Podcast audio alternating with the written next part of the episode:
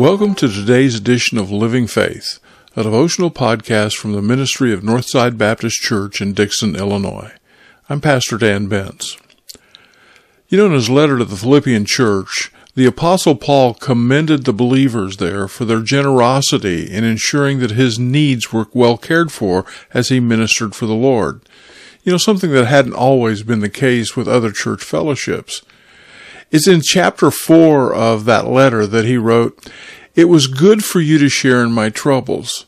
Moreover, as you Philippians know, in the early days of your acquaintance with the gospel, when I set out for Macedonia, not one church shared with me in the matter of giving and receiving, except you only. For even when I was in Thessalonica, you sent me aid more than once when I was in need. What a powerful testimony that must have been for this loving group of believers who just had a passion for seeing the gospel shared. They had been so radically and completely changed by the new life that comes to us in Christ that it seemed only natural for them to share in the furtherance of the work of the gospel in any way that they could, even if that meant that they'd have to sacrifice financially. And oh, how it must have blessed the apostle's heart when that help arrived. There's little doubt that Paul was a contented Christian. I mean, he knew what it was to have plenty and he knew what it was to have little.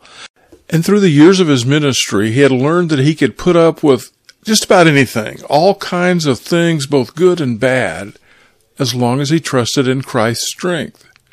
Still, everyone, including this great man of God, needs a little help from their friends now and then.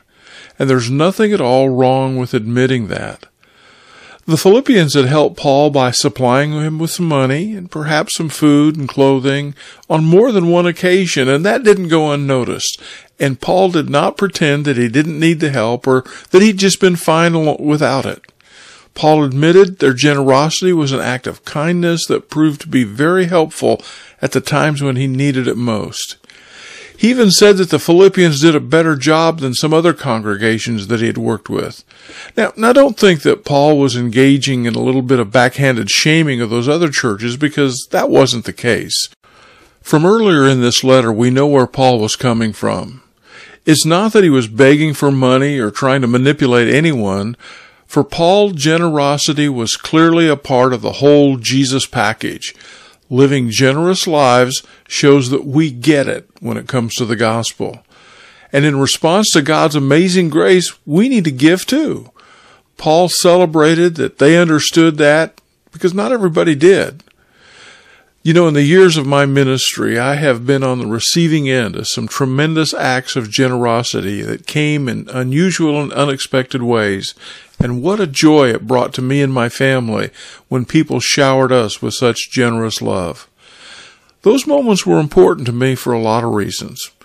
Well, they often came to us in times of need, and I learned that God really does supply all of our needs, sometimes through His people.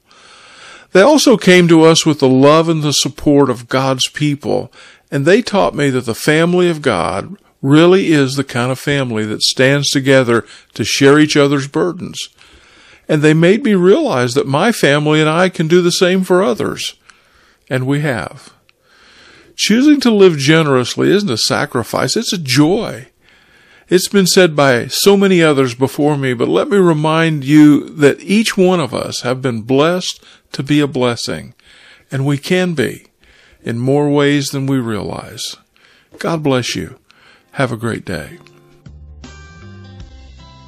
Living Faith is a ministry of Northside Baptist Church in Dixon, Illinois. For more information, go to northsidedixon.com or check out our mobile church app.